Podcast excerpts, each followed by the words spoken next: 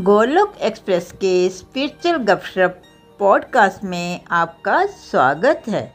Golok express में आइए, दुख दर्द भूल जाइए। एबीसीडी की भक्ति में लीन होकर नित्य आनंद पाइए। हरी हरी बोल।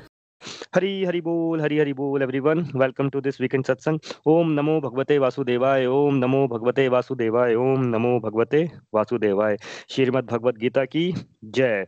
हरे कृष्ण हरे कृष्ण कृष्ण कृष्ण, हरे हरे हरे राम हरे Ram Ram Ram, Hare Hare. Busy through the body free as a soul Hari, Hari बोल, हरी, हरि बोल. Transform the world by transforming yourself जय श्री कृष्ण, जय श्री हरि. ना शस्त्र पे, ना शास्त्र पे, ना धन पे, ना ही किसी युक्ति पे। हे प्रभु, मेरा जीवन तो आश्रित है, केवल और केवल आपकी कृपा शक्ति पे। Friends welcome all welcome to this weekend satsang once again हम लोग सरल भगवत गीता का कोर्स कर रहे हैं और हम लोग चैप्टर नाइन में हैं। चैप्टर नाइन यानी कि कॉन्फिडेंशियल नॉलेज इसे परम गुड़ ज्ञान भी कहते हैं।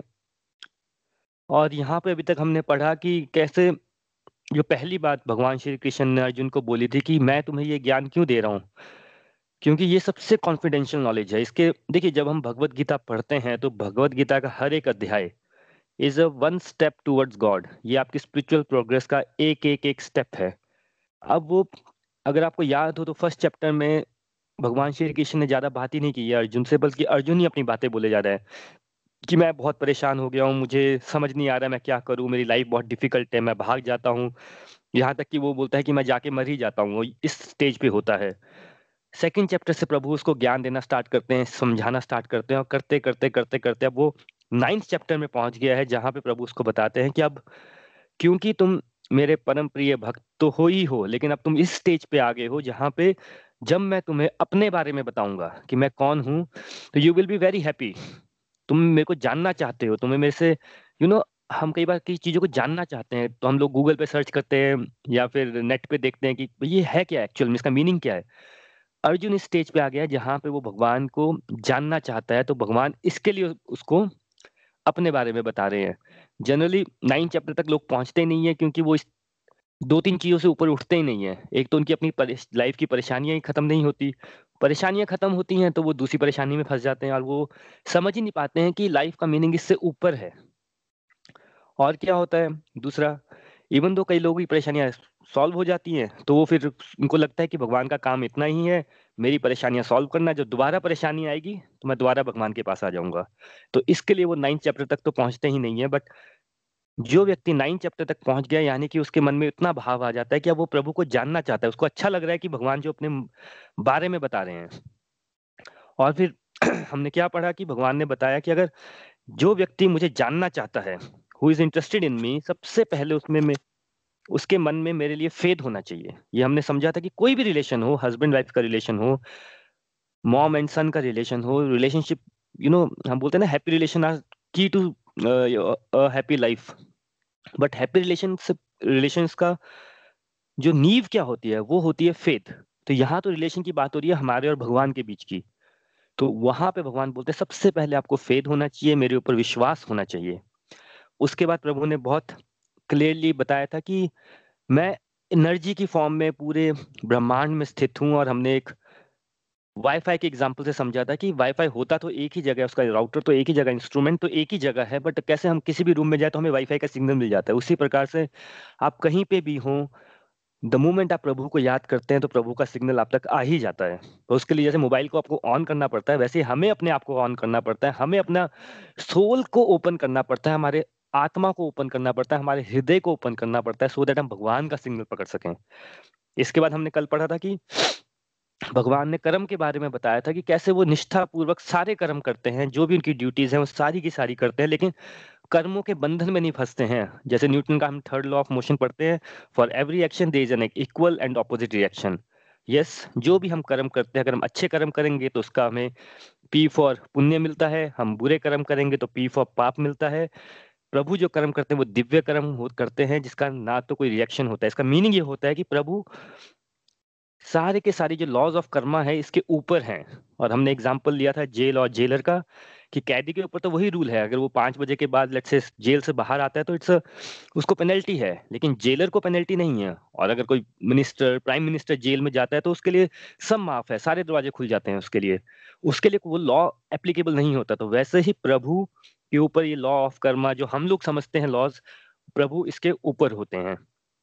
और हमने समझा था कि प्रभु ने डिक्लेयर कर दिया था कि जो व्यक्ति मेरे, मुझे याद करते हैं, सच्चे मन से याद करते हैं तो क्वालिटी जो जिन भक्त की जो क्वालिटी होती है कि उसका फेद होता है और वो सच्चे मन से भगवान को, के साथ प्रेयर करता है, भगवान को याद करता है, भगवान को जानना चाहता है, भगवान उसको कैसे दिव्य प्रोटेक्शन देते हैं डिवाइन प्रोटेक्शन देते हैं। कहीं भी आप परेशानी होगी, जैसे मैंने रोड और ऑटो का एग्ज़ाम्पल लिया था कि आप खराब रोड है, गुलक काट पे होंगे तो बड़े झटके लगेंगे ऑटो में होंगे थोड़े कम लगेंगे जैगवार में होंगे तो बिल्कुल कम लगेंगे। तो वैसे ही हो सकता है कि आपकी लाइफ में बड़ी परेशानी आनी हो बट क्योंकि आप प्रभु के साथ थे तो यानी कि आपको झटके तो लगेंगे ही लगेंगे बट जहाँ आपने सिक्स मंथ हॉस्पिटल में रहना था, हो सकता है सिक्स डेज़ में ही आपका काम हो जाए। जहाँ आपको हो सकता था फिजिकली आपके कर्म में कुछ प्रॉब्लम होना था मे बी कुछ मेटेरियली गया बट आप फिर भी वहाँ से बच गए। तो ये भगवान डिवाइन प्रोटेक्शन सबको प्रोवाइड करते हैं, जो भगवान के रास्ते पे चल रहा है। चलिए अब इसके आगे यहाँ से हम स्टार्ट करेंगे। इसके बाद हम लोग आज टेक्स्ट नंबर 19 पढ़ेंगे। 19 प्रभु बोलते हैं, ये महात्मा मेरी महिमा का नित्य कीर्तन करते हुए, दृढ़ संकल्प के साथ प्रयास करते हुए मुझे नमस्कार करते हुए, भक्ति भाव से निरंतर मेरी पूजा करते हैं। देखिए, पहला वर्ड बहुत इंपॉर्टेंट है। सबसे पहले तो बात यह है कि यहाँ बात हो रही है महात्मा की। महात्मा मतलब महा आत्मा आत्मा तो सब लोग हैं। महान आत्मा कौन है जो एक लेवल ऊपर पहुँच गया है? राइट? और एक और भी होता है कि यू नो कलयुग का बड़ा अच्छा साइन होता है कि पहले हम लोगों को रिस्पेक्ट देने के लिए बोलते थे कि साधु महाराज आगे हैं, महात्मा जी आगे हैं। आज की डेट में बहुत सार्केस्टिकली लेते हैं कि कोई भगवान की बात करे अच्छा महात्मा बनेगा। You know it's sarcastic word also but यहाँ पे जब प्रभु बात कर रहे हैं, वो उन लोगों की बात कर रहे हैं जो महात्मा बन गए हैं। भगवान ने उनकी क्वालिटीज के बारे में बताया है कि, देखिए, महात्मा है कौन? मतलब उनकी क्वालिटी होती क्या है? सबसे पहले तो होता है कि वो प्रभु की जो बातें होती हैं, उनको समझ आ जाती है। जो परम सत्य होता है, दे, ऐसा नहीं है कि एक तो सत्य सबको मालूम होता है, बट बात वही है कि ग्लास आधा खाली है कि आधा भरा है, लोग इसी बात पे झगड़ा करते हैं। बात समझते नहीं है, क्या है? फॉर एग्ज़ाम्पल जो महात्मा होगा, उसको एक बात तो समझ आ जाती है कि अल्टीमेट जो रियलिटी है, वो है डेथ राइट right? ऐसा नहीं कि मैं कोई ऐसी बात बता रहा हूँ कि डेथ के बारे में बात की तो हमें से किसी को पता नहीं है। सबको पता है। लेकिन जो महात्मा होता है, उसको ये बात समझ आ जाती है कि डेथ मतलब मेरा शरीर का एक फ़ंक्शन है, मुझे, जैसे गाड़ी होती है आपके पास, वो ए पोजीशन से आपको बी लेके जाती है। वैसे ही आत्मा शरीर धारण करती है सो so दैट हमारी स्पिरिचुअल प्रोग्रेस हो सके। और अगर इस जन्म में हम कंप्लीट नहीं करेंगे यात्रा तो फिर से हम आएँगे और हमारी यात्रा फिर से स्टार्ट होगी। तो जैसे हम जब एग्ज़ाम देते हैं तो कैसे जब लास्ट के थर्टी मिनट्स बचते हैं तो हम कितने सीरियस हो जाते हैं, एकदम फास्ट फास्ट लिखना स्टार्ट कर देते हैं कि अरे इतना पेपर बचा है, फटाफट लिख लो, फटाफट लिख लो। तब हमारा ध्यान भी भटकता नहीं तब हम ये नहीं सोचते कि थोड़ी ड्राइंग बना लेता हूँ, थोड़ा प्यार से लिख लेता हूँ, अच्छी राइटिंग लिखता हूँ, फटाफट लिखते जाते हैं जो हमारे को आता है। वैसे ही महात्माओं को ये बात समझ आ जाती है कि भाई डेथ तो कभी भी हो सकती है, किसी क्षण भी हो सकती है। कोरोना वायरस ने तो प्रूव ही कर दिया, कितने लाखों लोग पिछले छह महीने में खत्म हो गए। तो किसी के साथ भी हो सकता है। तो जब आपको ये बात समझ आ जाती है तो आप बहुत यू नो डिलीजेंटली अपने टाइम को यूज़ करते हैं। आप कोई भी महात्मा जो एक स्पिरिचुअली एडवांस पर्सन होगा, उसको आप कभी भी टाइम वेस्ट करते हुए नहीं देखेंगे। उसकी कोई भी एक्टिविटी ऐसी नहीं होगी जहाँ पे वो टाइम वेस्ट कर रहा है। तो महात्मा लोगों की पहली निशानी होती है कि वो अंडरस्टैंड कर लेता है सत्य को कि हाँ भाई मेरी डेथ कभी भी हो सकती है, शरीर तो कभी भी छूट सकता है। मुझे फिर से आना पड़ेगा, फिर से मेरे को वही बचपन से पढ़ाई करो, ये करो, वो करो। ज़रूरी थोड़ी कि इस बार मैं इतना कंफर्टेबल आया हूँ, जहाँ मैं फिजिकली ठीक हूँ, जहाँ मैं मेंटली ठीक हूँ, जहाँ मेरी फैमिली ठीक है, जहाँ मुझे भगवान घर बैठे भगवत गीता का ज्ञान दे रहे हैं, वो इन बातों को समझ जाते हैं और वो समझ जाते हैं कि मुझे टाइम नहीं वेस्ट करना है, जितना जल्दी हो सके मैं अपनी स्पिरिचुअल प्रोग्रेस कर लूँ। और क्या उनको समझ आता है? वो ये भी समझ जाते हैं कि भाई जब आप आसपास देखते हैं प्रकृति को देखते हैं नेचर को देखते हैं अर्थ को देखते हैं यू you नो know, अगर हम लोग जैसे कई बार फॉरवर्ड फोटोग्राफ्स भी आती है कि सेक्शन से अर्थ को दिखाते हैं तो एक डॉट दिखता है। सेक्शन से अर्थ एक डॉट दिखता है आप सोचिए सन से कितना डॉट से भी डॉट दिखता होगा और यूनिवर्स में तो ऐसे कितने यूनिवर्स हैं। हम एक अर्थ के अंदर हम एक व्यक्ति इंडिया में 130 करोड़ पॉपुलेशन है उसमें से हम एक व्यक्ति हैं उसमें से हम एक लाइफ है। You know we are insignificant but ये सारा ब्रह्मांड तो चल ही रहा है। वो इस बात को रियलाइज़ करते हैं कि हम भाई हमा निमित मात्र हम अपने मन में जितना मर्ज़ी सोच ले हम कितने महान है बट कंट्रोल में कुछ नहीं है। एक छोटा-सा वायरस आया, किसी ने वायरस देखा भी नहीं है आज तक और पूरी दुनिया बंद हो गई है। तो वो इन बातों को समझते हैं, गहराई से इन बातों को समझते हैं कि भाई मेरे हाथ में तो कुछ भी नहीं है। राइट? तो इसलिए वो हम्बल भी हो जाते हैं। और क्या होता है, जब वो इन बातों को समझते हैं तो उनको ये बात समझ आती है कि फिर मैं अपने टाइम का जुडिशियसली यूज़ कैसे करूँ मैं सत्संग लगा लूँ, भगवान का नाम जाप कर लूँ कि मैं शॉपिंग कर लूँ? मेरे दोस्त का फ़ोन इम्पोर्टेंट है कि मेरे सत्संग का वो इम्पोर्टेंट है? वो ये चॉइसेस लेना स्टार्ट कर देते हैं, तभी तो उनको महात्मा बोला जा रहा है। ये तो हम में और उनमें कोई डिफरेंस थोड़ी है। मेरे पास चॉइस आएगी कि नेटफ्लिक्स देखना है, फेसबुक करना है कि भगवान की बात सुननी है तो obviously it will be Facebook. मेरे फ्रेंड का फ़ोन आ गया, चाहे अर्जेंट कुछ भी ना हो, बट फिर भी उसका भाई फ़ोन आया, मेरा अटैचमेंट है ना मेरे दोस्त के साथ। दोस्त के साथ ज़्यादा अटैचमेंट हो जाता है हमारा इन कंपेयर टू भगवान के साथ और लेकिन जो महात्मा होते हैं वो ये बातें को समझते हैं सारी की सारी कि क्या हो रहा है जीवन में। आधे से लोगों को तो यही नहीं पता कि जीवन में हो क्या रहा है उनके। तो ये सब जो भगवान ने क्वालिटीज़ बताई हैं, ये एक महात्मा की क्वालिटीज़ होती हैं। और ये और क्या क्वालिटी होती है महात्मा के अंदर? देखिए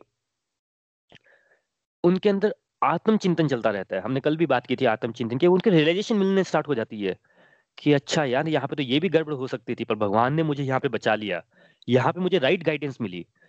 दे बिकम रियलाइज़ सोल कि नहीं, नहीं, नहीं यार कई बड़ी सारी चीज़ें ऐसी होती है जो हमारे कंट्रोल में नहीं है। मेरे को लगता था गलत है, बट क्योंकि भगवान को पता था सही है, भगवान ने ज़बरदस्ती ये काम करवाया मेरे साथ, सो so दैट मैं कल को कंफर्टेबल हो सकूँ और ये हम सबके साथ हुआ होता है ऐसा। तो उनको ये रियलाइज़ेशन होती है साथ में कि देखिए, दूसरों की कमियाँ तो हम निकालते ही रहते हैं। मेरे पेरेंट्स में कमी है, मेरी वाइफ़ में कमी है, मेरे बच्चे को ये नहीं आता।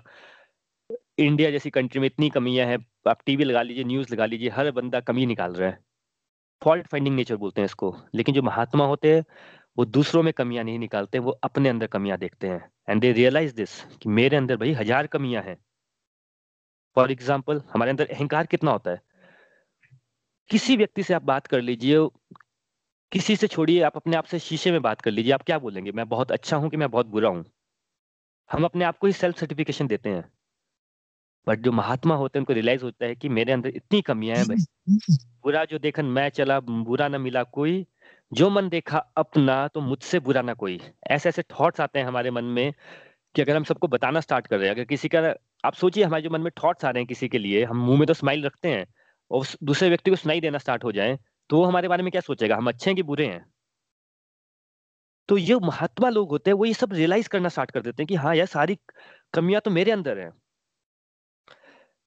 तो उसके बाद क्या होता है जब आपको रियलाइज़ हो जाता है, तो फिर जो महात्मा होते हैं क्योंकि प्रभु ने महात्मा वर्ड का यूज़ किया, जो जो एलिवेटेड सोल्स होती है, they start focusing on self.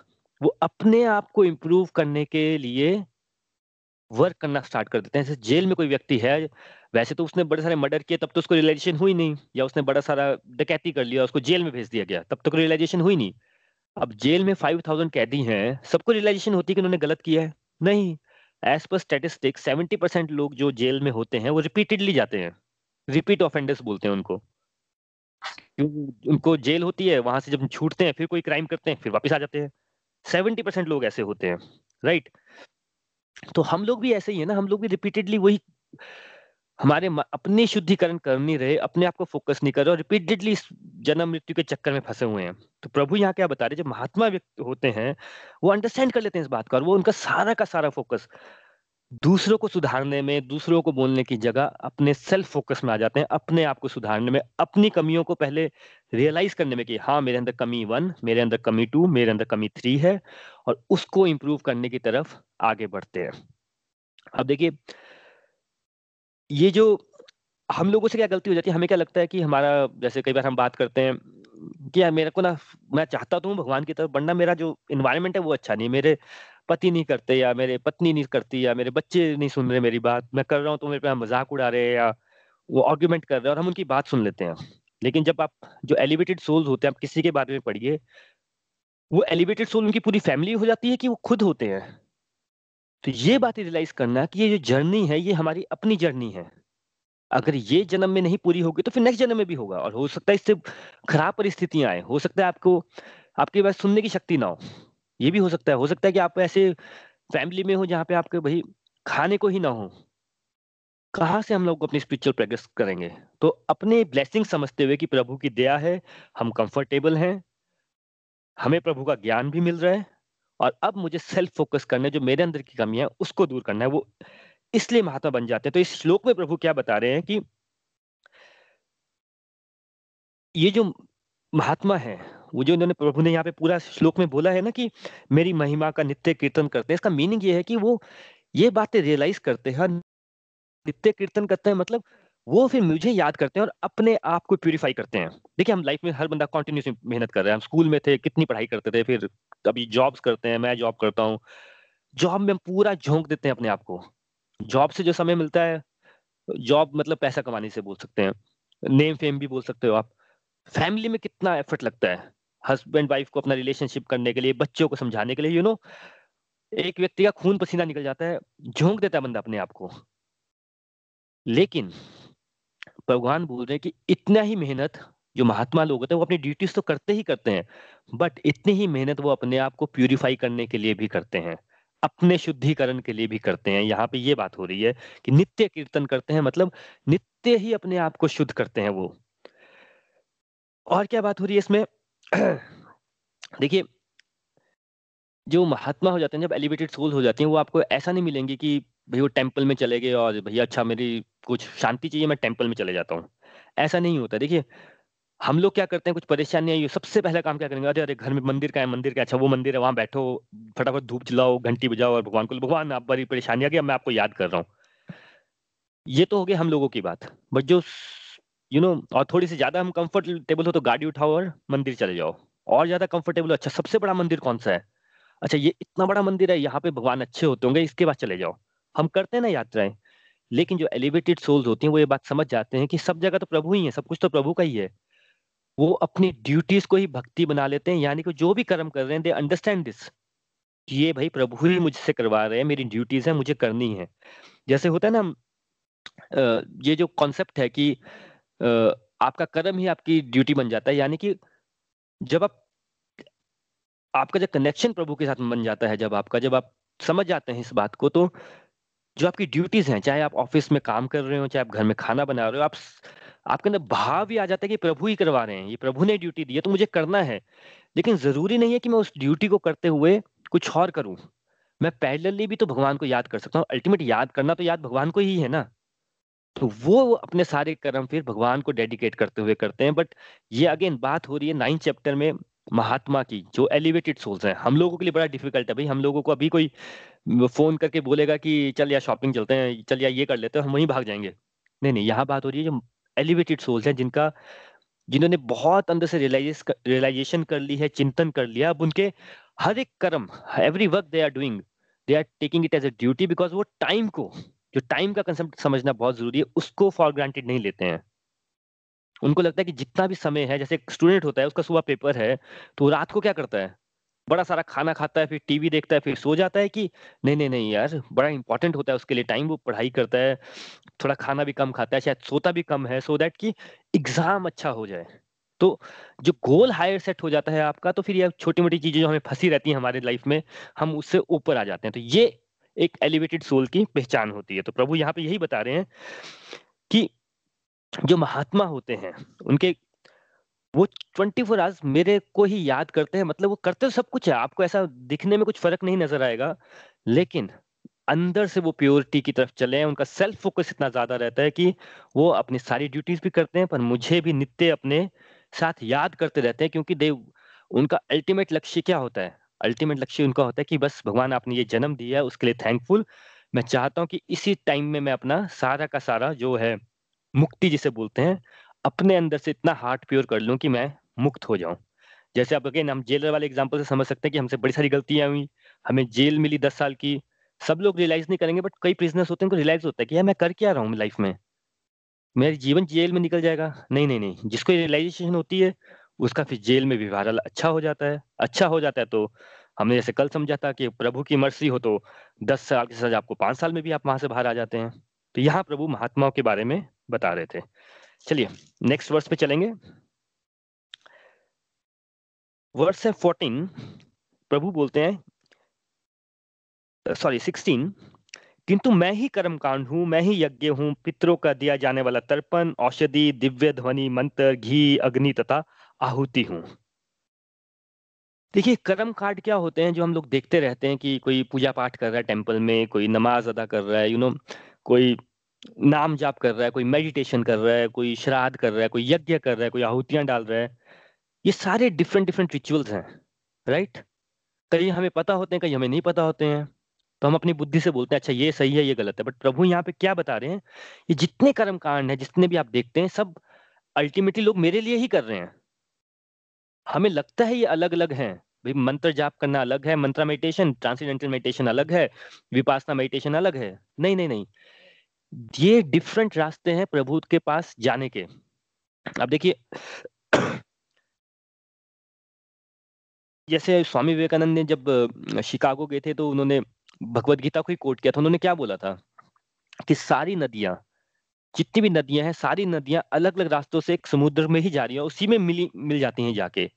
उसका मीनिंग यही था कि ये सारे रास्ते हमें हो सकता है जब हमारी प्रोग्रेस नहीं हुई होती तो हमें अलग अलग लग रहे हैं। पर अल्टीमेटली जा कहा रहे हैं सारे के सारे?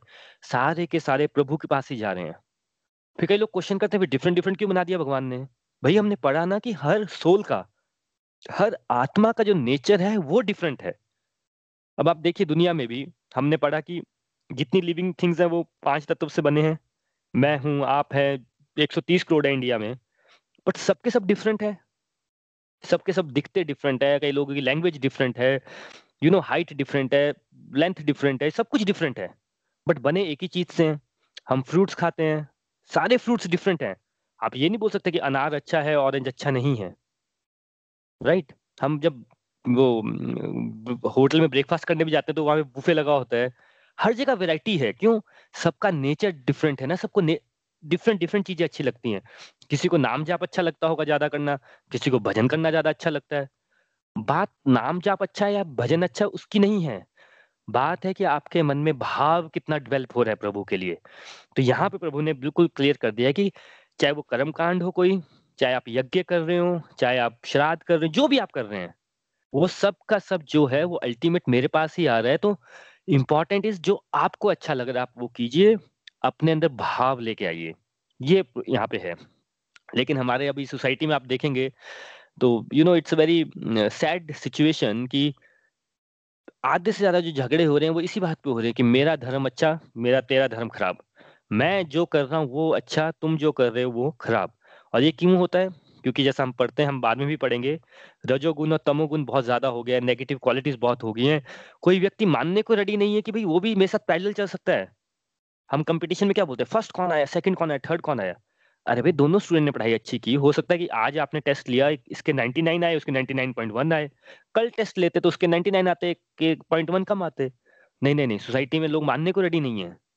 मैं एक देख रहा था आ, किसी स्टेट बोर्ड के बच्चे का 500 में से 499 मार्क्स आए तो यू नो 500 में से 490 499 मार्क्स आए वन मार्क आई थिंक उसका वो हो गया था कम था।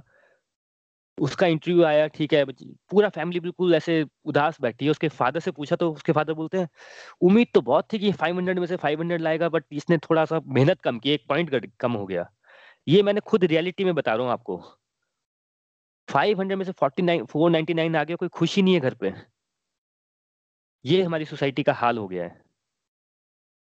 ये तो होगी घर की बात तो रिलीजन में भी वो है। मेरा ही रिलीजन अच्छा है, मैं ही भगवान की तरफ़ जा रहा हूँ, मैं एक माला कर रहा हूँ, वो बहुत अच्छा है। दूसरा व्यक्ति दस माला कर रहा है तो नहीं नहीं, वो पता नहीं दस ही कर रहा होगा शायद से, उसके मन में भाव नहीं होगा। हम अपने आप को इतना बड़ा मान लेते हैं कि हम बाकी चीज़ें भूल ही जाते हैं। तो प्रभु यहाँ यही बताना चाह रहे हैं कि सब कुछ मैं ही हूँ, सब मेरी तरफ़ ही चल रहे हैं। पॉइंट इज़ कि तुम फोकस करो अपने अंदर। हमें ये पता है कि उस कंट्री में क्या अच्छा है प्राइम मिनिस्टर के लिए क्या अच्छा है चीफ मिनिस्टर के लिए क्या अच्छा है, इस व्यक्ति के लिए क्या अच्छा है, मेरे बच्चों के लिए क्या अच्छा है। सब कुछ पता है हमें हमें सब कुछ जानना है और हमें यही नहीं पता हमारे अंदर क्या है। आपके अंदर कुछ परेशानी है, आपको डर लगता है, उसका इलाज आप जाइए गूगल पे, आपको नहीं मिलेगा। आपको लगता है कि यू नो आपके अंदर दूसरे को देख के आपको जलन हो जाती है। आपके पास है अच्छी दस लाख की गाड़ी, पर दूसरे की जब पच्चीस लाख की गाड़ी जाती है तो आपको बहुत ही जलन हो जाती है। अरे यार फेसबुक पे देखते तो होती तो है फ़ोटो बड़ी अच्छी, आप लाइक भी करते हैं, पर मन नहीं, मन आपका यू नो छोटा हो जाता है। तो उसका इलाज क्या करेंगे आप? ये कमियाँ हमें दूर करनी है। तो ये प्रभु ये समझाना चाह रहे हैं यहाँ पे कि इन चक्रों में मत पड़ो कि कौन क्या कर रहा है। आप अपना देखो। देखिए, मैं आपको एक एग्जांपल देता हूँ कर्म कांड का। कैसा होता है कर्म कांड हम लोगों से गलती क्या है हम लोगों ने समझा नहीं होता बात को। अभी जैसे सूरज को सुबह अर्घ देते हैं। यू नो इंडिया में बहुत प्रथा है नॉर्थ इंडिया में बहुत सारी है। अब कोई अगर अब्रॉड से व्यक्ति आया है उसको ये कंसेप्ट ही नहीं मालूम। वो बोलेगा, लोग पागल हो गए हैं। सूरज को पानी देते रहते हैं। सूरज तक पानी कैसे जाएगा? ये बार लोग भोग के लिए बोलते हैं। अरे भगवान भोग खाना कैसे खाएँगे? अरे भगवान खाना नहीं खाते हैं फ़िज़िकल फॉर्म में, वो आपका भाव ग्रहण करते हैं। तो ये बातें समझना ना, गहराई से समझनी पड़ती हैं ये बातें। एक पंडित जी थे तो वो मंदिर में यू नो यज्ञ करते थे रोज सुबह। यज्ञ या पूजा करते थे यज्ञ रख लीजिए। जब भी उन्होंने पूजा करने बैठना तो उनके पास एक बिल्ली आ गई और वो बिल्ली ने रोज उनको तंग करना। एक दिन यज्ञ लगे करने तो उन्होंने उसकी प्लेट ही गिरा दी बिल्ली ने और पंडित जी बोले को बहुत गुस्सा आया, बोले, अब क्या करे? तो उन्होंने अपने जो स्टूडेंट उनको बोला कि भाई, यज्ञ करने से पहले तुम इस बिल्ली को ना साइड में खंबे से बाँध देना यार। ठीक है। अब वो यज्ञ करते थे, उनके स्टूडेंट पहले आके बिल्ली को खंबे से बाँध देते थे। अब ये तो होगी आज से 400 साल पुरानी बात। फिर आगे चले चले चले। अब 500 साल बाद क्या हुआ? बड़े बड़े लोग आते हैं उस मंदिर में पूजा करने के लिए। तो वहाँ पंडित क्या बोलते हैं? नहीं नहीं नहीं, ये पूजा तो संपन्न ही नहीं हो सकती। क्यों? पहले बिल्ली बांधनी पड़ती है, फिर लोग बिल्ली ढूंढ के लाते हैं, बिल्ली बांधते हैं, फिर यज्ञ करते हैं। तो जब आपको बड़ा अटपटा लगे ना कोई चीज़ तो उसके पीछे रीजन ऐसे होते हैं कि हो सकता है किसी और रीजन से रखा हो कोई काम और अब वो बिल्ली वाला सिस्टम हो गया कि पहले बिल्ली बांधो, फिर यज्ञ होगा, नहीं तो नहीं होगा। भगवान को ना बिल्ली से लेना देना है, ना यज्ञ से लेना देना है, वो अल्टीमेटली आपका भाव देख रहे हैं। राइट छोटा बच्चा होता है, हम उसको जब खाना खिलाते हैं, मैं अपनी बेटी को खाना खिलाता हूँ, वैसे तो खाना सिंपल प्रोसेस है, उसको चम्मच में पकड़ो और खिलाओ, नहीं खाती है फिर क्या करूँगा? अच्छा फिर मैं उसको ऐसे बोलता हूँ ना अच्छा ये डोरीमोन का चम्मच आया, ये सुपरमैन का चम्मच आया बाहर भी खाना खाएगी। कोई नॉर्मल व्यक्ति देखे तो बोले, पागल हो गया, कैसे हरकतें कर रहा है? Right right. बट भाई मुझे एक्सप्रेस करना पड़ता है ना उसके लिए। कई बार वो मुझे बोलती है अच्छा पापा, घोड़ा बन जाओ, घोड़ा बन के घूमते रहो पूरे घर में। तो इसका क्या मतलब है? घोड़ा बन गया? नहीं नहीं नहीं, हम एक्सप्रेस करते हैं जो मेरे अंदर भाव है, मैं उस तरह से because we want to have that relation ना father and daughter exactly exactly same ये जो चीज़ें होती हैं कहीं को नाम जाप अच्छा लगता है, किसी को भजन अच्छा लगता है, किसी को योगा करना अच्छा लगता है, ये सब चीज़ें भगवान तक जाती हैं। पॉइंट है कि आपको भाव कैसा आ रहा है प्रभु के साथ? ये हमें समझना बहुत ज़रूरी है। तो इस श्लोक से हमने ये समझा कि जितने कर्म कांड है, जितने हम लोग सब देखते हैं, वो एक्चुअल प्रभु की तरफ़ के ही रास्ते होते हैं, सिर्फ़ हम भाव डेवलप कर रहे होते हैं, ये क्रियाएँ होती हैं दीज आर एक्शंस आप करोगे क्या बैठे बैठे अब आपका मेडिटेशन में माइंड नहीं लगता है। तो आप क्या करोगे? इसका भगवान को याद नहीं कर सकते? नहीं यार, आप भजन कर लो। भजन करने का भी मन नहीं करता है। चलो ठीक है यार जोत जला लो। जोत का मन भी नहीं करता है। चलो एक यज्ञ में बैठ जाओ। इतनी सारी भगवान ने चॉइस दी कि कुछ तो करो भाई। ये है इन सब चीज़ों का मतलब। इसमें एक और बात आ जाती है, जो प्रभु ने बोले कि दिव्य ध्वनि मंत्र, घी, अग्नि तथा आहुति में हूँ। देखिए, ये दिव्य ध्वनि क्या होती है? इनफैक्ट ये आई थिंक ये अगले श्लोक में भी है तो मैं हम, दिव्य ध्वनि का अगले श्लोक में कवर करता हूँ। चलिए, इसमें हमने अब ये समझ लिया है अभी तक कि हमें जो भी प्रभु के लिए हम काम करते रहे जो भी हम कर रहे हैं, चाहे नाम जाप कर रहे हैं, चाहे आरती कर रहे हैं, हमें समझ होनी चाहिए चीज़ों की। हमें वैसे नहीं करना है कि जैसे बिल्ली वाला जो मैंने एग्ज़ाम्पल दिया, उस तरह से नहीं करना है कि पूजा करने से पहले बिल्ली बांधो बिल्ली बांधो, वैसा नहीं करना है। सब कुछ समझ के करना है। मैं एक और एग्ज़ाम्पल देता हूँ, और कभी हम ये आरती का जो कंसेप्ट है ना, वो भी कवर करेंगे सत्संग में। देखिए, आरती जो है भगवान की इनफैक्ट इंडिया में तो सबने सुनी होती है, ओम जय जगदीश हरे। अगर आप देखेंगे, वो भी भगवान की तरफ़ स्टेप्स हैं भगवान की तरफ़। अगर उसके आप पहली या दूसरी लाइन जो पढ़ेंगे तो उसमें हम क्या बोलते हैं? सुख संपत्ति घर आवे, दुख मिटे मन का। ये बातें कौन करता है? सुख संपत्ति घर आवे, दुख मिटे मन का। जब कोई बंदा ना बिल्कुल न्यूफाइट होता है, एकदम इंस्टेंट जिसे बोलते हैं इन्फेंट स्टेज में होता है स्पिरिचुअलिटी के तो भगवान से कुछ माँगता है वो। मांगना क्या भगवान से? भगवान सुख मिले, संपत्ति मतलब वेल्थ मिले, और जो मेरी लाइफ में दुख में आए हैं, वो दूर हो जाए। दिस इज़ अ फाइट जो पहले भगवान की तरफ़ ऐसे अट्रैक्ट होता है। आप जब इस आरती में आगे जाते हैं तो फिर बीच में एक लाइन आती है, तुम हो एक अगोचर, तुम हो प्राणपति। ये अब आपकी प्रोग्रेस होगी स्पिरिचुअल प्रोग्रेस जहाँ पे आप अंडरस्टैंड करो तुम हो एक अगोचर। अगोचर मतलब जिसको पास्ट भी पता है प्रेजेंट भी पता है फ्यूचर भी पता है। देखिए, हमने लाइफ में जो भी किया हो, हमें तो पता ही होता है कि हमने क्या क्या किया। हो सकता है मेरी वाइफ को ना पता हो, मेरे पेरेंट्स का ना पता हो मेरे को तो पता ही है। और प्रभु तो मेरे अंदर ही रहते हैं तो उनको भी सब पता ही है। इस बात को हम एक्सेप्ट करते हैं कि प्रभु को सब पता है, वो अगोचर हैं। और एक और बात एक्सेप्ट करते हैं कि तुम हो प्राणपति। प्राणपति मतलब प्राण मतलब ये सांस भैया एक मिनट के लिए सांस गई तो बॉडी खत्म होगी हमारी। चला कौन रहा है? ये सिस्टम चल कैसे जो आप सांस ले रहे हैं? इसी को प्राणायाम बोला जाता है, इसी को प्राण बोलते हैं। तो तुम हो प्राणपति कि हम ये रियलाइज़ करते हैं कि प्रभु, आप ही वो एनर्जी हो जो मुझे चला रहे हो। तो तुम हो एक अगोचर, तुम हो प्राणपति ये आप जब मिडिल लेवल पे भगवान को समझना स्टार्ट कर रहे हो, जो हम नाइन्थ चैप्टर में पढ़ रहे हैं। आप जब इस आरती के एंड एंड में जाते हैं तो कौन से श्लोक आते हैं? सॉरी वर्सेस आते हैं जैसे कि विषय विकार मिटाओ। विषय विकार मिटाओ मतलब क्या? हम प्रभु से रिक्वेस्ट कर रहे हैं कि हमने रियलाइज़ कर लिया है कि प्रभु मेरे अंदर बहुत विकार हैं। मैं जेलसी करता हूँ लोगों से मैं यू you नो know, गुस्सा आता है मेरे को मेरे अंदर बहुत विकार हैं तो मेरे पास कंट्रोल नहीं है इनको निकालने का अपने अंदर से। तो हम प्रभु से हेल्प करते हैं कि प्रभु मुझे आप हेल्प करो कि मेरे विषय विकार आप मिटा दो मेरे अंदर से निकालो ये चीज़ें। दुखी हो गया हूँ मैं इन चीज़ों से। विषय विकार मिटाओ। और क्या प्रभु को लास्ट लाइन में क्या बोलते हैं हम? आ, हमारी भक्ति बढ़ाओ और संतन की सेवा। भक्ति बढ़ाओ मतलब विषय विकार हमारे मिटा दो हमारे मन में भक्ति भाव लेके आओ आपके प्रति प्रेम जगाओ। और संतन की सेवा मतलब हमारे अंदर सेवा वाला भाव आए कि भाई हमें जैसे हम लोग दूसरों को देखते हैं कि लोग सेवा कर पा रहे हैं प्रभु के लिए कोई मंदिर बना दे रहा है कोई हॉस्पिटल बना रहा है कि अल्टीमेट जो ह्यूमन बींग है उसके अंदर तो आप ही विराजमान हो ना। तो मुझे इतना संक्षम बनाओ मुझे भी आप सेवा करने का मौका दो, क्योंकि मैं रियलाइज़ कर चुका हूँ कि जो सेवा वाला भाव होता है, जो सेवा करने की जो क्षमता होती है, वो मैं सेवा नहीं कर सकता, आप सेवा लेते हो। तो सेवा जब आप ही मुझे बताओगे कि आप मेरे से कैसे सेवा लोगे, हम भगवान से ये रिक्वेस्ट कर रहे हैं। अदरवाइज़ तो हम क्या करते हैं? मैंने दान दिया, मैं वहाँ गया था, मैंने इस गरीब आदमी को पाँच सौ रुपए दिए, उसको मैंने साड़ियाँ दे दी, मेरे पुराने कपड़े थे, मैंने वो दे दिए, मैं कितना अच्छा हूँ, हम ये बातें करते हैं।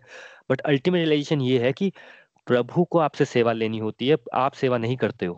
आप इस लेवल पे आ जाते हो। जब आप आरती अब दोबारा करेंगे तो आपको ये दो तीन श्लोक वहाँ पे आप पढ़िएगा।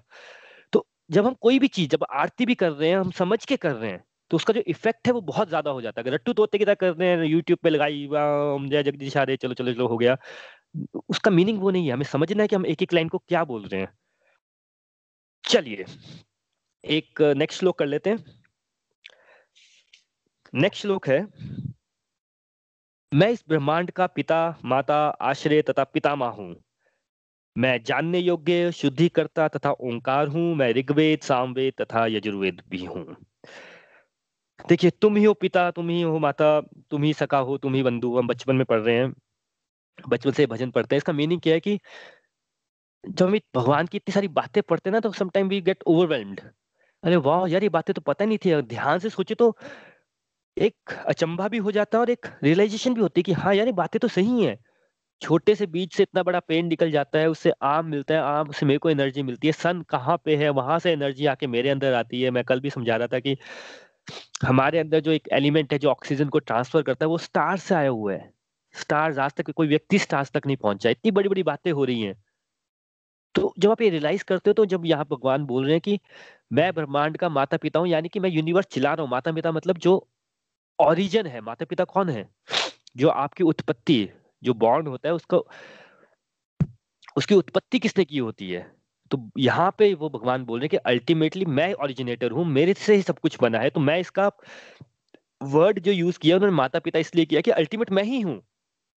मेरे से ही सब हुआ है, और हम लोग ये रियलाइज़ कर पाते हैं कि हाँ यार, इतना सब चमत्कार हो रहा है ऑलरेडी डिवाइन हो रहा है सब कुछ। तो ये प्रभु यहाँ बताते हैं कि ये जो पूरा वर्ल्ड है है ना? वो मेरे से ही है, मेरे से ही चल रहा है और ऐसा नहीं है कि मैं किसी के साथ अनफेयर हूँ या फेयर हूँ, चाहे गरीब हो, चाहे अमीर हो, सबका मैं ख्याल रख रहा हूँ। जिसका जैसा बही खाता मैं उसके साथ वैसा ही हो रहा है और उसमें बिल्कुल गड़बड़ नहीं है। हम छोटी मोटी बुद्धि से अपना यू नो शक करते रहते हैं, भगवान ऐसा कैसे हो गया? ये ऐसा तो नहीं है, ये वैसा तो नहीं है। बट यहाँ भगवान क्लियर कर रहे हैं कि सब कुछ मेरी एनर्जी से ही चल रहा है राइट और देखिए, इसके बाद प्रभु ने बोला है कि जानने योग्य मैं हूँ। जानने योग्य मतलब ज्ञान। ज्ञान होता है नॉलेज राइट नॉलेज क्या? हम जब किसी भी चीज़ को जानना होता है, किसी को स्टॉक मार्केट के बारे में हरे राम हरे राम राम राम, हरे हरे। हरी हरी बोल, हरी हरी बोल। आई थिंक कॉल डिस्कनेक्ट हो गया था। तो हम बात कर रहे थे ज्ञान की। देखिए, हमें किसी भी चीज़ की नॉलेज लेनी होती है तो हम उसके बारे में पढ़ते हैं, उसके बारे में ज्ञान लेते हैं राइट आपको कुकिंग सीखनी है आप कुकरी बुक लेते हैं, आप उससे ज्ञान लेते हैं, आप उसको पढ़ते हैं। आपको मैंने स्टॉक मार्केट एग्जांपल लिया आपने बायोलॉजी पढ़नी है मैथ पढ़ते हैं, हमें जॉब चाहिए, हम हर जगह से ज्ञान ही ले रहे हैं ना। भगवान यहाँ बता रहे हैं कि भाई जब बंदे को रियलाइजेशन होती है तो अल्टीमेट नॉलेज उसको ये समझ आता है कि भाई सबसे ज़्यादा ज़रूरी तो मेरे को भगवान को जानना है। अब आप देखिए, आपके आसपास कई लोग होंगे जिनकी एज सेवेंटी होगी एट्टी होगी। अगर उन्होंने को भगवान की नॉलेज नहीं होगी, उनकी स्पिरिचुअल प्रोग्रेस नहीं होगी होगी तो आप उनसे बात कीजिएगा। वो वैसी बातें कर रहे होंगे ऐसा हो गया हमारे जमाने में तो ये था आजकल के बच्चे तो हमारी सुनते नहीं है आजकल तो ऐसा हो गया है आजकल वैसा हो गया है। और अगर आपकी हल्की सी भी स्पिरिचुअल प्रोग्रेस हुई होगी तो आप उनको ऐसा आप कुछ दिखना स्टार्ट हो जाएगा यार ये कैसे हैं?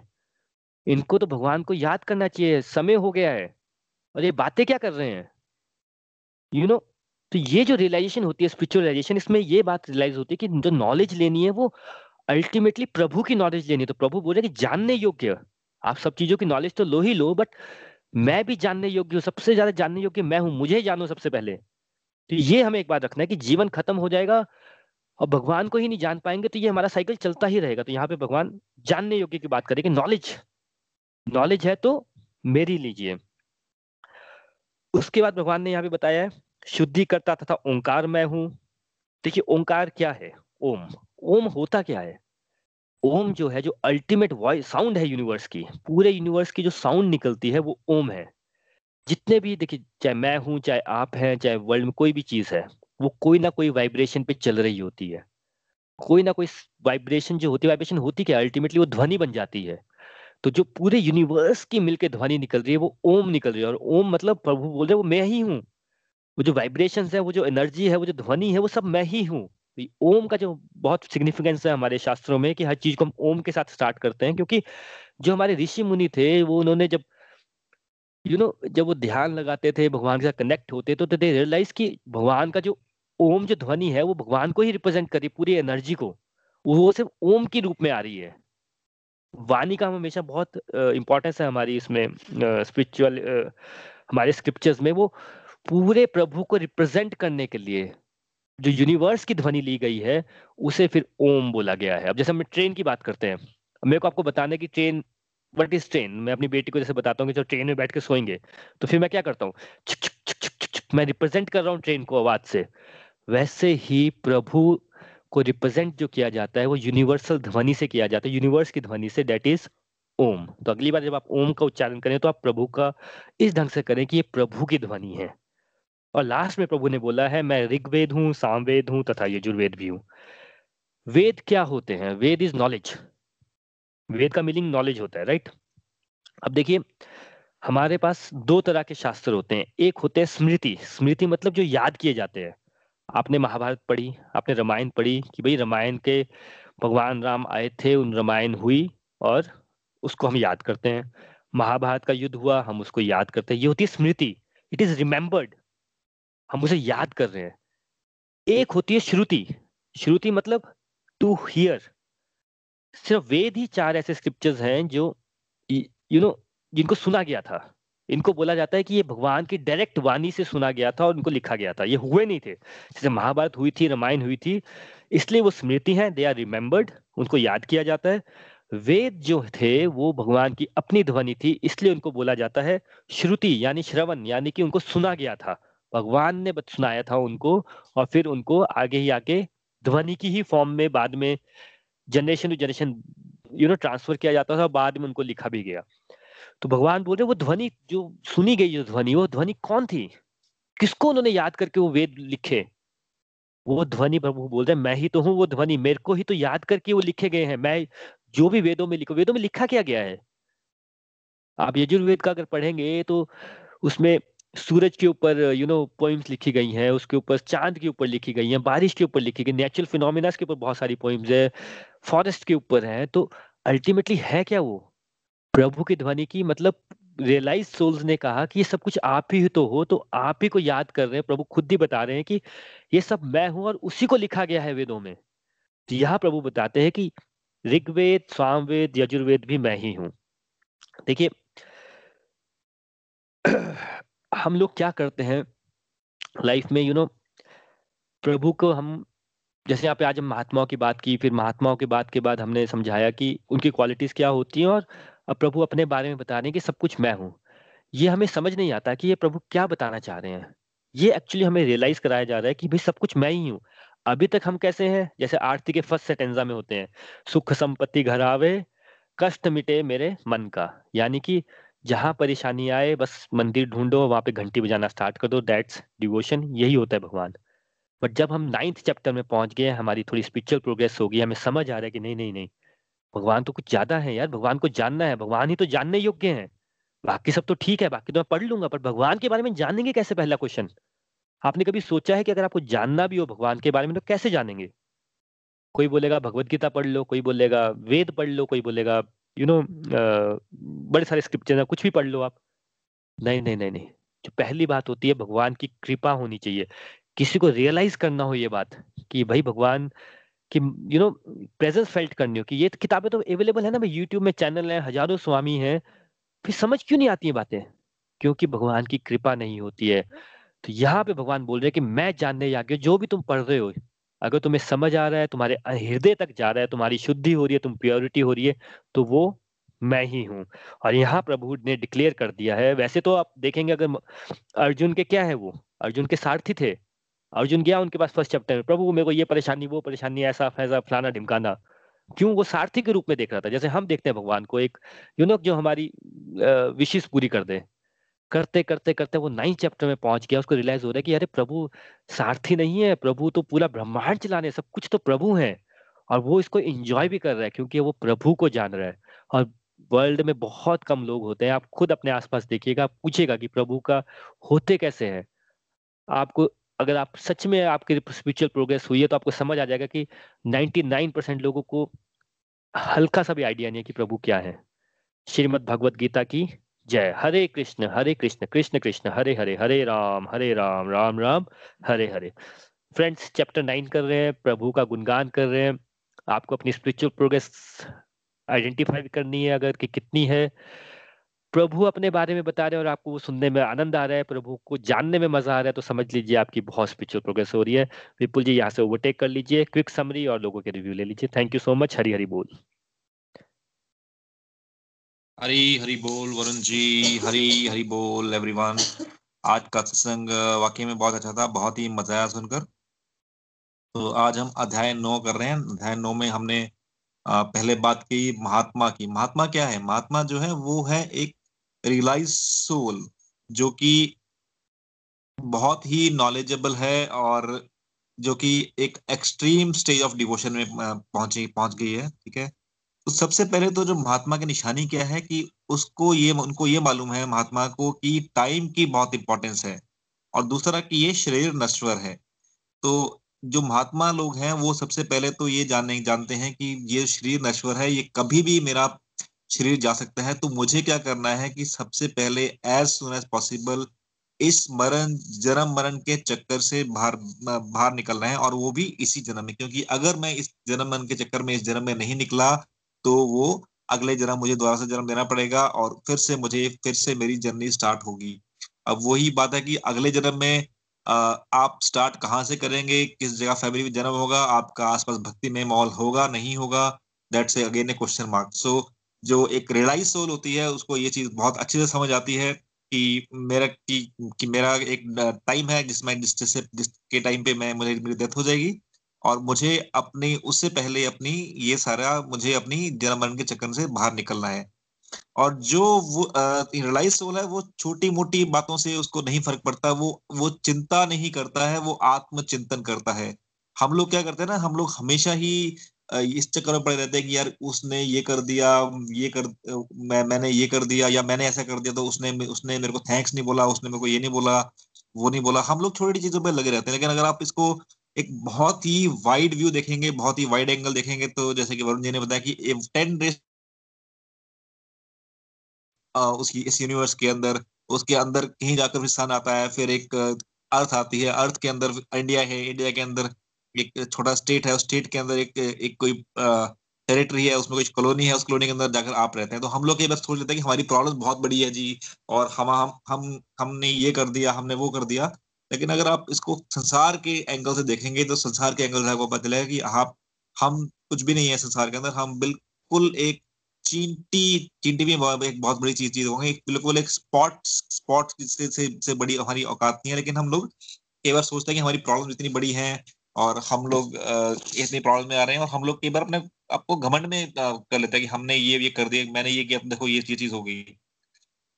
तो जो महात्मा होगा, महात्मा डेट मीन रियलाइज़ सोल उसको वो ये हमेशा ही सरेंडर में रहेगा, क्योंकि उसको रियलाइज़ हो चुका है कि यार कि मैं मैं कुछ भी नहीं हूँ, मैं एक निमित्त मात्र हूँ। मैं ही मिल जाना है।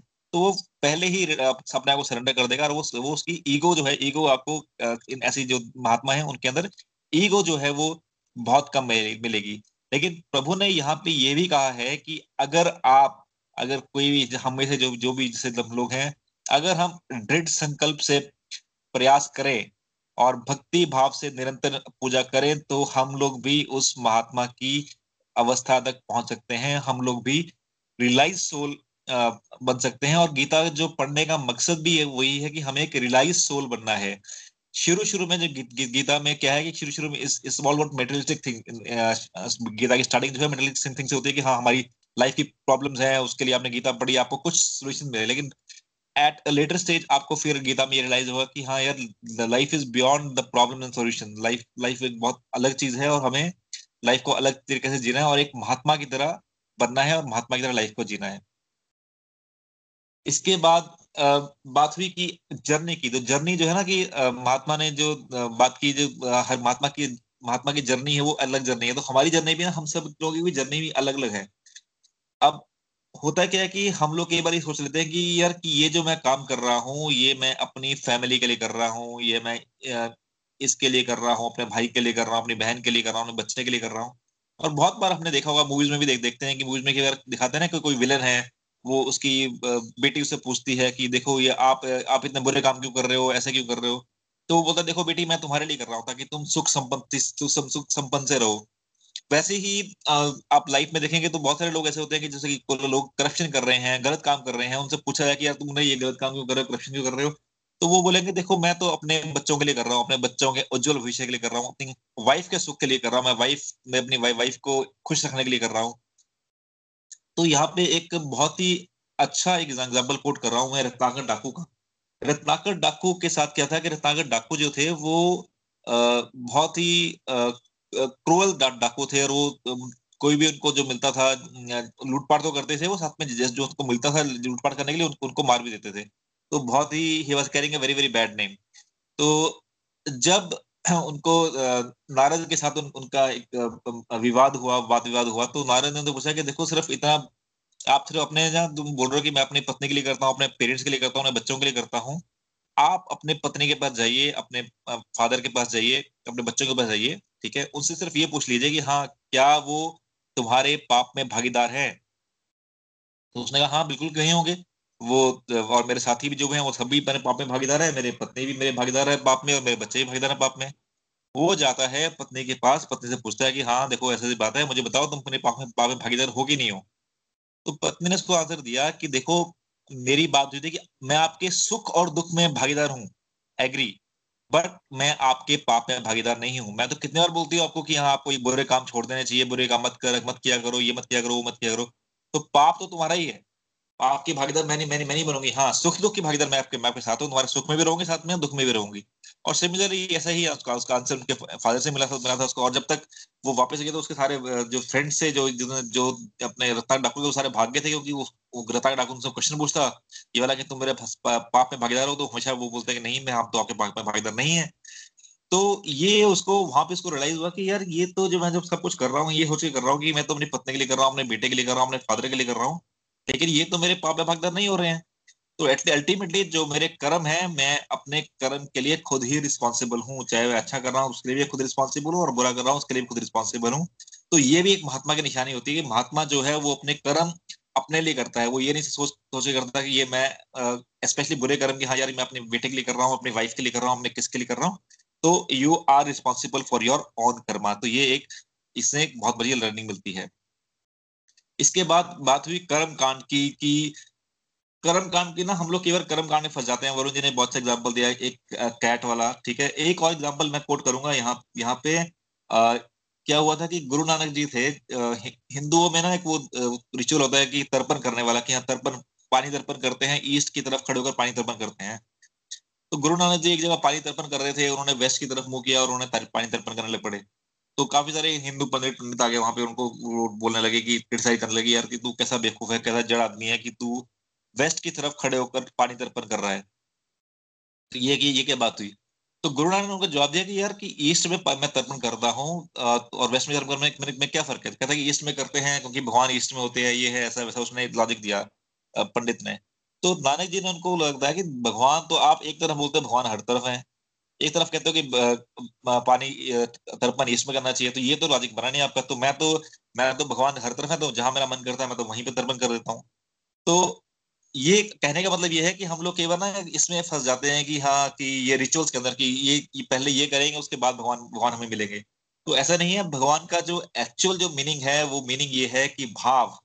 भगवान आपका सिर्फ़ भाव ग्रहण करते हैं। भगवान आपका रिचुअल से भगवान को कोई लेना नहीं है। भगवान को क्या आप कर रहे हैं क्या नहीं कर रहे चाहे आप भक्ति योग में से जाए चाहे आप ज्ञान योग यूज़ करें चाहे आप ध्यान योग यूज़ करें या कोई भी जैसे आपने बताया कि कर्म कांड यज्ञ पितरों के जल, कोई भी दिव्य धनी कुछ कुछ भी जो भी आप चाहे मेडिटेशन से के रास्ते से, जिस मरी रास्ते से आप जाना चाहें, उस रास्ते से आप जाना, आप जा सकते हैं। लेकिन भगवान की प्राप्ति तभी होगी जब आपके अंदर भगवान भगवान के लिए एक बिल्कुल भाव आएगा। और भगवान, भाव नहीं आएगा तो आप कभी भगवान को प्राप्त नहीं कर सकते। एक एग्ज़ाम्पल और भी है, एक बार क्या होता है कि एक ना साधु होता है, वो बहुत ही अपने आप को सोचता है कि हाँ मैं मैं बहुत ही कर्म कांड का ज्ञाता हूँ और वेदों का ज्ञाता हूँ। तो एक गाँव में जाता है, वो गाँव में देखता है कि लोगों को ना तो वेदों का पता है, ना कर्मकांड का पता है, ना कुछ पता है तो वो उनको ना एक वो अपना वो बताने लग पड़ता है कि यार तुम लोग क्या बेवकूफ़ हो, तुम्हें भगवान के बारे में नहीं पता, तुम्हें कर्म कांड का नहीं पता, तुम्हें वेदों का नहीं पता, ये नहीं पता तो सब ना, सब बच्चे ना, सब लोग ना बड़े नतमस्तक हो जाते हैं उस महात्मा का के। तो कहते हैं कि हाँ प्लीज़ मुझे हमें बताइए, वेद क्या होते हैं? और कर्म कांड क्या होते हैं, हम तो भगवान को मानते हैं, हम तो जैसा जैसा मन करता है वैसे पूजा पूजा कर लेते हैं भगवान के साथ। हम तो सब, ये ये जो आपने जो रूल रिचुअल बताए हम हम हम ये फॉलो नहीं करते।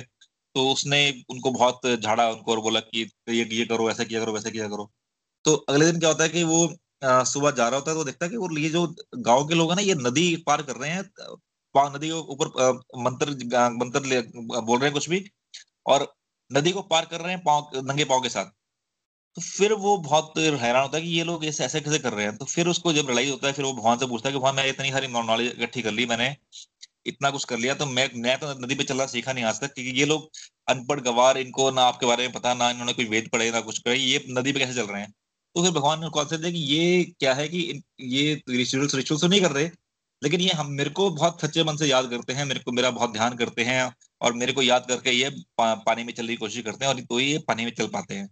तो ये यहाँ भी ये कहने का मतलब है कि अगर हमारा भाव हो तो भाव से भगवान खुश होते हैं। ये आपकी नॉलेज लेना अच्छी बात है, बहुत अच्छी बात है, लेकिन ये है कि हम लोग जो इसमें पड़ जाते हैं कि हाँ ये रिचुअल्स में कि ये पहले पहले ये होगा, उसके बाद फिर मैं ये करूँगा, फिर मैं ये करूँगा, फिर मैं ये करूँगा। अल्टीमेट जो चीज़ है वो भाव है। अगर हम हर अंदर भाव नहीं है तो फिर ये रिचुअल्स करने का कोई फ़ायदा नहीं है। इसके बाद भगवान ने बात की कि नॉलेज की, कि जितने भी जो वेद हैं चाहे वो ऋग्वेद है, चाहे सामवेद है, चाहे यजुर्वेद है, या वाणी वाणी है, अपनी जो वर्ल्ड की वाणी है, ओम की वाणी है वाणी है, वो सब भी मैं हूँ, और इस ब्रह्मांड का पिता, माता, आश्चर्य, और पिता में भी मैं हूँ। तो बेसिकली क्या है कि जो गीता है, अगर आप गीता की बात करें तो गीता में गीता में कुछ और नहीं है, गीता में सिर्फ़ वेदों का ही ज्ञान है। वेद और गीता में फ़र्क क्या है कि जो वेद है वो एक प्लेन टेक्स्ट है कि उसमें एक, एक श्लोक लिखा होगा उसका श्लोक एक मीनिंग होगा उसका एक और श्लोक लिखा होगा उसका एक मीनिंग होगा। वो समझने के लिए एक बहुत ही ज़्यादा नॉलेज होनी चाहिए उसके लिए बहुत ही आ, अलग लेवल होना चाहिए किसी को वेद समझने के लिए। लेकिन गीता जो है Gita is in story form तो गीता समझ समझ आना इसलिए आसान हो जाता है कि गीता एक स्टोरी फॉर्म में है हमें पता है कि हाँ अर्जुन के साथ क्या हुआ था फिर कृष्णा ने क्या किया था। तो गीता एक स्टोरी फॉर्म के अंदर तो इसलिए हमें ये वेदों ज्ञान गीता के थ्रू थ्रू जो मिल रहा है वो अल्टीमेटली भगवान का ज्ञान है। तो गीता जो गीता का ज्ञान है that is actually a very very first step to know God through Vedas जो वेदास ने बोला कि वेदास जो भगवान की वाणी है और ये जो श्रुति से आई थी ये एक्चुअली दिस इज़ ये भगवान की ही अपनी वाणी थी और ये ऋषि मुनियों ने उसको फिर लिखा था और वो ही आगे फिर चल, चलते रहे हैं चाहे वो ऋग्वेद हो सामवेद हो चाहे यजुर्वेद। हो तो अल्टीमेटली यहाँ पे लोग में ये कहना चाह रहे हैं कि चाहे वो कुछ भी है ऋग्वेद है, सामवेद है, यजुर्वेद है, और चाहे वो ओम की वाणी है, चाहे ब्रह्मांड की माता पिता की बात करो, चाहे पिता की बात करो अल्टीमेटली वो सब कुछ मैं ही हूँ। और ये जो जानने वाला, जो मैं ही मैं ही जानने योग्य हूँ, और मेरी ही, मेरे मेरे को ही तुम जानो। तो अल्टीमेटली हमें जो रियलाइज़ करना है कि हमें भगवान को जानना है हम लोग इन सब चक्रों पड़ जाता है कि मैं ये ये जानूँगा वो जानूँगा। अल्टीमेटली जो हमें जानना है वो भगवान को जानना है और हमारी जो स्पिरिचुअल प्रोग्रेस है वो भगवान को जानने के लिए होनी चाहिए तभी हम स्पिरिचुअल पाथ पे अग्रसर रहेंगे। तो ये मेरी आज की लर्निंग थी। हरी हरी बोल। आ, इसके बाद हम सत्संग के अगले पड़ाव पे चलते हैं जो कि है रिव्यू एंड लर्निंग्स सो कोई भी अपनी लर्निंग्स के बताना चाहेगा या कोई रिव्यू देना चाहेगा या कोई भी अपना आज कोई भजन कहना गाना चाहेगा तो most welcome and the stage is open you can start या हरी बोल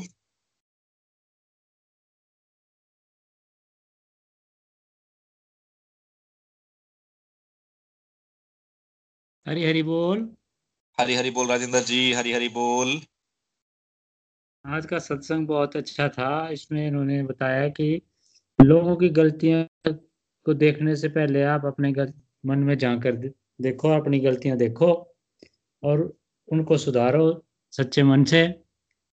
और दूसरा आपने बोला कि एक भगवान को सच्चे मन से अगर आप मानते हैं, उस पर विचार करते हैं भगवान को तो एक अनपढ़ आदमी भी भगवान को प्राप्त कर सकता है, एक जो पढ़ा लिखा है उससे पहले। हरी हरी बोल। हरी हरी बोल राजेंद्र जी हरी हरी बोल अल्टीमेटली राजेंद्र जी यही यही यही मकसद है कि भाव बहुत ज़रूरी है कि हम लोग भगवान के जब बात करते हैं कुछ भी आरती करते हैं चाहे वो पूजा करते हैं चाहे वो यज्ञ करते हैं चाहे तर्पण करते हैं अगर हम उसको भाव से कर रहे हैं तो भगवान डेफिनेटली खुश होते हैं। लेकिन अगर हमारे अंदर भाव नहीं है और हम चाह पूरे के पूरे कर्म कांड कर लें पूरे पूरे रिचुअल कर लें उससे भगवान खुश नहीं होते हैं। तो अल्टीमेटली जो हमारा एम होना चाहिए वो होना चाहिए कि भगवान कि, कि हमारा जो भाव होना चाहिए भगवान की तरफ़ भगवान भाव के ऊपर भगवान जो है ना वो भाव भाव देखते हैं और भाव और कुछ नहीं देखते तो भाव अगर हमारे पास अंदर हो तो हम लोग इस स्पिरिचुअलिटी के पाथ पे अग्रसर कर पाएँगे। हरी हरी बोल। और कोई कुछ कहना चाहेगा सत्संग के बारे में?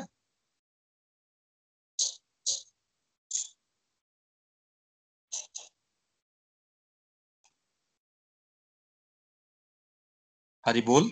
और कोई कुछ कहना चाहे सत्संग के बारे में? हरी हरी हरी हरी बोल एवरीवन आज का सत्संग भी बहुत ही अच्छा था हमेशा की तरह। और आज हम आज आपने बताया कि महात्मा की क्वालिटीज क्या होती हैं कि वो कैसे अपने टाइम को यूटिलाइज करते हैं वो टाइम की वैल्यू करते हैं उसको जस्ट स्पेंड नहीं करते हैं और अपना कैसे वो सेल्फ रियलाइजेशन करते हैं। उसे पता होता है कि life is beyond materialistic things और अपनी वो स्पिरिचुअल प्रोग्रेस पे कैसे फोकस करते हैं। इन शॉर्ट वो अपनी ड्यूटीज़ के साथ साथ भगवान को याद करते ऐसा नहीं है कि घर बार छोड़ के वो भगवान को याद कर रहे हैं, वो अपनी ड्यूटीज़ करते करते भगवान को याद करते हैं। तो बहुत सारी आपने क्वालिटीज बताई हैं महात्मा की यहाँ पे। फिर आपने बताया कि कैसे हम भगवान के साथ अपने भाव डेवलप करते हैं। बहुत सारे तरीके हैं भगवान को याद करने का। कोई भी तरीका गलत नहीं है, कोई सत्संग कर रहा है, कोई साधना कर रहा है, कोई जोत जगा रहा है। There is no wrong way but the ultimate क्या है हमारे अंदर होना चाहिए भगवान के लिए भाव? कि हम किस भाव से भगवान को याद कर रहे हैं? वो हमारे अंदर डेवलप होना चाहिए। नहीं तो रास्ता कोई भी गलत नहीं है। जैसे आपने बहुत अच्छा वो एग्ज़ाम्पल दिया कि कैसे वो गाँव के लोग मतलब जिनको वेदों की भी नॉलेज नहीं थी, कैसे वो नदी पार कर पा रहे हैं बट वो इंसान जिसको सब पता था, वो नहीं कर पा रहा है, क्योंकि वो भाव थे उनके अंदर भगवान के साथ। और फिर आपने बताया कि पूरे यूनिवर्स की जो ध्वनि है, वो है ओम। और जो भगवान, और वो ध्वनि कुछ और नहीं है, वो भगवान ही है। ये सारे वेद, ये सारी सब कुछ, जो भी स्क्रिप्चर्स है, ये सब भगवान ही है। और इन सबको समझने के लिए हमें भगवान की कृपा होनी चाहिए। नहीं तो गीता जैसे आप हमेशा बताते हो कि भगवत गीता लोग पढ़ते हैं, लेकिन वो समझ नहीं पाते हैं, क्योंकि वो भगवान की कृपा ही नहीं होती है। तो अगर हम समझ पा रहे हैं तो मतलब भगवान की हम पे कृपा है। तो ये मेरे आज की लर्निंग से। थैंक यू हरी हरी बोल। हरी हरी बोल प्रिया जी हरी हरी बोल। थैंक यू अपनी लर्निंग शेयर करने के लिए। और डेफिनेटली क्या है कि uh, इतने सारे मार्ग हैं भगवान की तरफ़ जाने के लिए लेकिन वो मार्ग इसलिए है कि हमें क्या मार्ग पसंद आता है कि हमारी अपना नेचर है हर किसी का अपना नेचर होता है हर किसी की अपनी पसंद होती है। आ, कोई किसी को ऑरेंज पसंद है किसी को एप्पल पसंद है तो उसी तरीके से भक्ति बात भी ऐसा है कि हमें हर किसी की अपनी पसंद है। किसी को माला करना अच्छा लगेगा किसी को योगा करना अच्छा लगेगा किसी को मेडिटेशन करना अच्छा लगेगा कोई, कुछ लोग सरकार रूप में भगवान को मानते हैं, कुछ लोग बोलते हैं भगवान निराकार है, कुछ लोग मान, बोलते हैं कि भगवान एक एनर्जी है तो जो भी, किसी को भी, जो भी अच्छा लगता है, भगवान किसी भी रूप में मानिए, लेकिन अल्टीमेटली मानने का रीजन ये है कि आपके अंदर भगवान तो भाव होना चाहिए। अगर आप भाव से मानेंगे तो डेफिनेटली इस बात पे प्रोग्रेस करेंगे। अदरवाइज़ हम चक्कर में फंसे रहेंगे कि ये ये कर ये किया, वो किया, उससे पहले, और हमेशा ही हम लोग फिर अपने स्पिरिचुअलिटी के पाथ पे नहीं जा पाएँगे। हरी हरी बोल हरी हरी बोल। और कोई कुछ कहना चाहेगा आज के सत्संग के बारे में? हरी बोल एवरीवन हरी बोल। जी हरी हरी बोल। uh, मैं पूजा बात कर रही हूँ। आज का सत्संग बहुत अच्छा था। आज आपने बहुत अच्छे से बताया कि महात्मा कौन है। महात्मा वो हैं जिनको समझ आ गया है कि अल्टीमेट रियलिटी क्या है? Ultimate reality is death and वो एक एलिवेटेड सोल है नॉलेजेबल है, जिनको समझ आ जाता है कि टाइम इज़ इंपॉर्टेंट और हमें स्पिरिचुअलिटी आनी चाहिए अपनी ड्यूटीज़ के साथ साथ ही हमें ड्यूटीज़ के साथ साथ स्पिरिचुअल भी होना चाहिए। फिर आपने बहुत अच्छे से बताया कि हम डिफरेंट डिफरेंट स्पिरिचुअल एक्टिविटीज़ कर सकते हैं लाइक माला करना, जोत जलाना, भोग लगाना और इन सब स्पिरिचुअलिटी से हम भगवान के पास ही तो जा रहे हैं और हमें फोकस अपने अंदर करना चाहिए और अपने आप में भाव लाना चाहिए। और फिर आपने बहुत अच्छे से समझाया कि प्रभु पूरा यूनिवर्स चला रहे हैं और अल्टीमेट भगवान से ही कुछ चल रहा है और प्रभु किसी के साथ भी अनफेयर नहीं होते। और आपने बताया कि पूरे यूनिवर्स की जो साउंड है, वो ओम है। ओम भगवान को ही तो रिप्रेजेंट कर रही है। मीन्स प्रभु तो रिप्रेजेंट ओम से ही किया जाता है।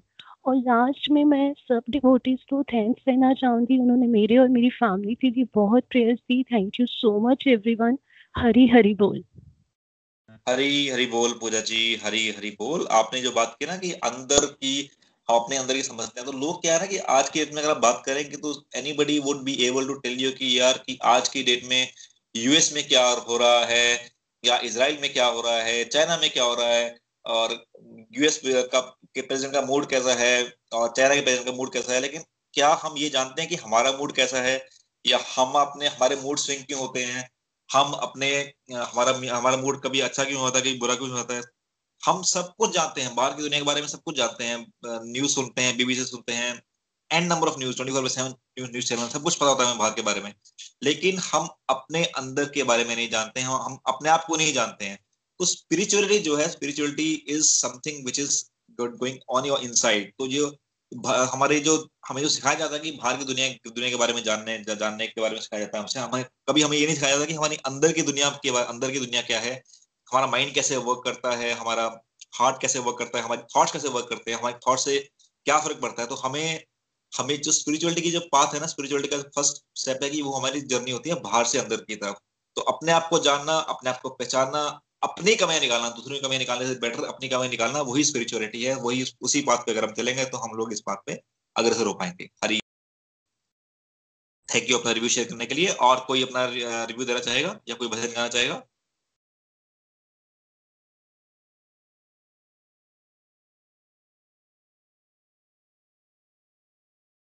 If no then I think Varun ji Sharaj ji ने uh, क्या? हरी हरी बोल राज जी हाँ जी हरी हरी बोल। सत्संग हमेशा की भांति बहुत ही अच्छा था। रोज ही कुछ ना कुछ नया सीखने को नया पढ़ने को मिलता है। और इससे अलावा और हम देख रहे हैं कि हमारी सुनने की जो पावर है वो कितनी स्ट्रांग हो रही है और कितनी हम पेशेंस से सुनते हैं। ये एक बहुत बड़ी लर्निंग है। रोज हम पाठ करते हैं तो सबसे बड़ी बात ये, सुनना भी कोई एक आसान काम नहीं है, करने वाला करता है, लेकिन सुनना जो है ना, वो भी कोई वो। तो हम इतना कुछ सीख रहे हैं, सबसे बड़ी बात यह है कि हम सुनने की हमारी में पावर कितनी है। और अच्छी बात है तो सबसे बड़ी बात यह है कि हम जब ये जान लेंगे कि हमारे पास इतना टाइम है, हम आए हैं, हमने सारे काम करने हैं, फिर जाना है तो जब हम ये टाइम की वैल्यू गीता हमें सब कुछ बताती है तो ये देखो उन्होंने टाइम की वैल्यूज़ भी हमें बताई है। तो हम, तब हम इन बातों को समझ पाएँगे जब हमारे पास राम कृपा होगी, भगवान की कृपा होगी। बाकी भक्ति के रास्ते जो चाहे अलग अलग हैं, लेकिन वो जो है, वो, जो डेस्टिनेशन हमारा एक ही है, हमने एक ही जगह पे सबने जाना है, चाहे हम माला थ्रू जाए, चाहे जैसे भी जाए।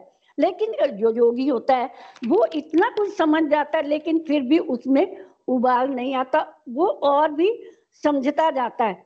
लेकिन हम जो थोड़ा बहुत करते हैं, वो हम ये सोचते हैं कि I am the best and I am right जब ये बात हमारे में आती है तो हम आगे बढ़ने के लिए हमारे में ये बात रुकावट डालती है।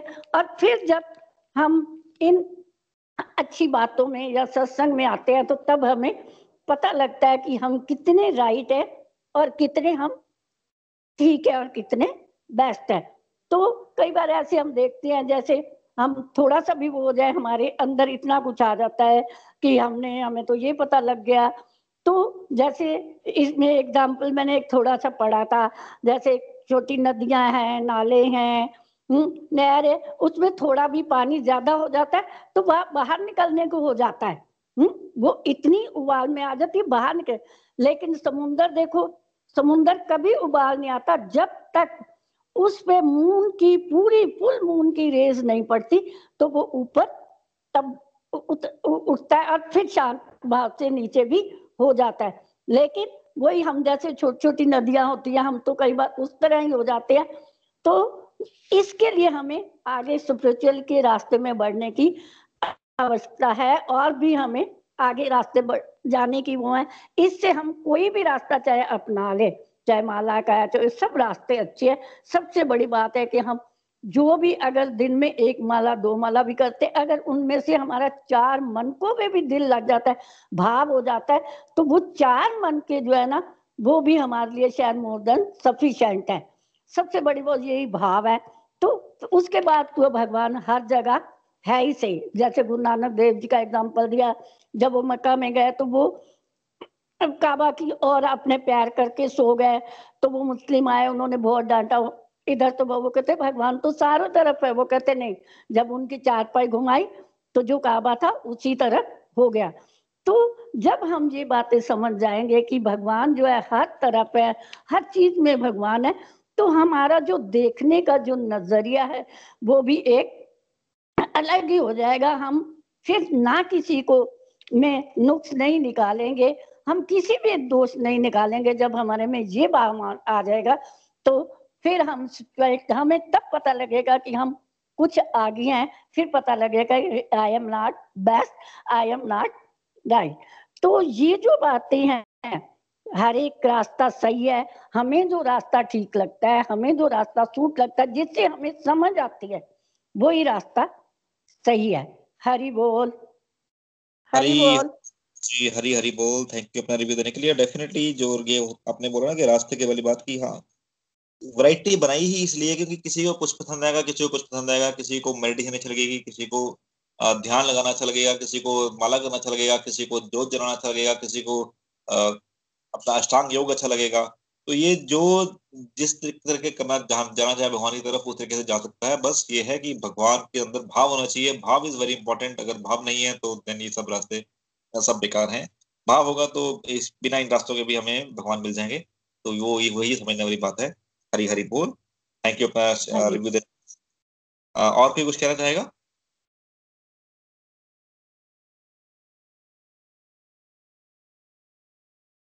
Uh, Haribol Varunji, I think uh, you can come and you know you can just let's conclude something.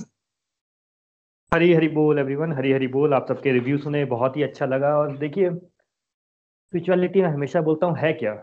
जब आपको नेगेटिविटी में भी पॉजिटिविटी नज़र आना स्टार्ट हो जाए, आपके जो भी नेगेटिव सर्कमस्टांसेस है, उसमें भी आपको कुछ ना कुछ पॉजिटिव दिखना स्टार्ट हो जाएगा। और सबसे बड़ा पॉजिटिव ये होता है कि, जैसे मैं कल भी बता रहा था कि कोई व्यक्ति आपको ऐसा नहीं मिलेगा जो बोलेगा कि मैं सास बहू की सीरियल देख रही थी, फिर मेरा मन किया कि मैं भगवान को याद करती हूँ। या कोई क्रिकेट खेल रहा था क्रिकेट देख रहा था चिप्स खा रहा था मैकडोनल्ड से बैठा था और उसको लगा कि नहीं नहीं, अब मुझे भगवान को याद करना चाहिए। नहीं नहीं नहीं।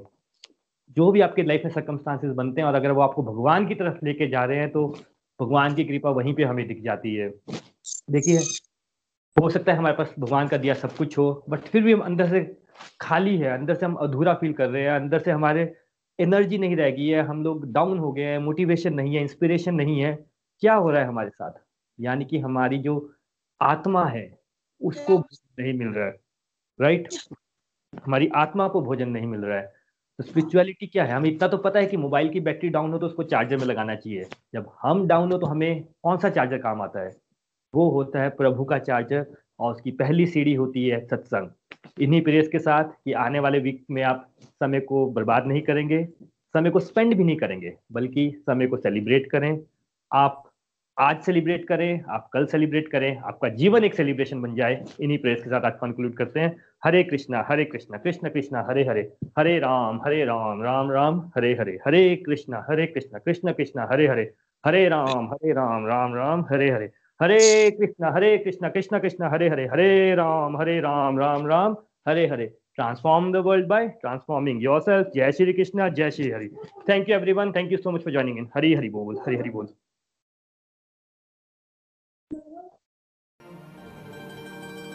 गोलोक एक्सप्रेस से जुड़ने के लिए आप हमारे email address info at the rate Golok express dot O R G द्वारा संपर्क कर सकते हैं। आप हमारे व्हाट्सएप नंबर या Telegram number seven zero one eight zero two six eight two one से भी जुड़ सकते हैं। आप हमसे फेसबुक पेज और यूट्यूब चैनल के माध्यम से भी जुड़ सकते हैं। हरी हरी बोल!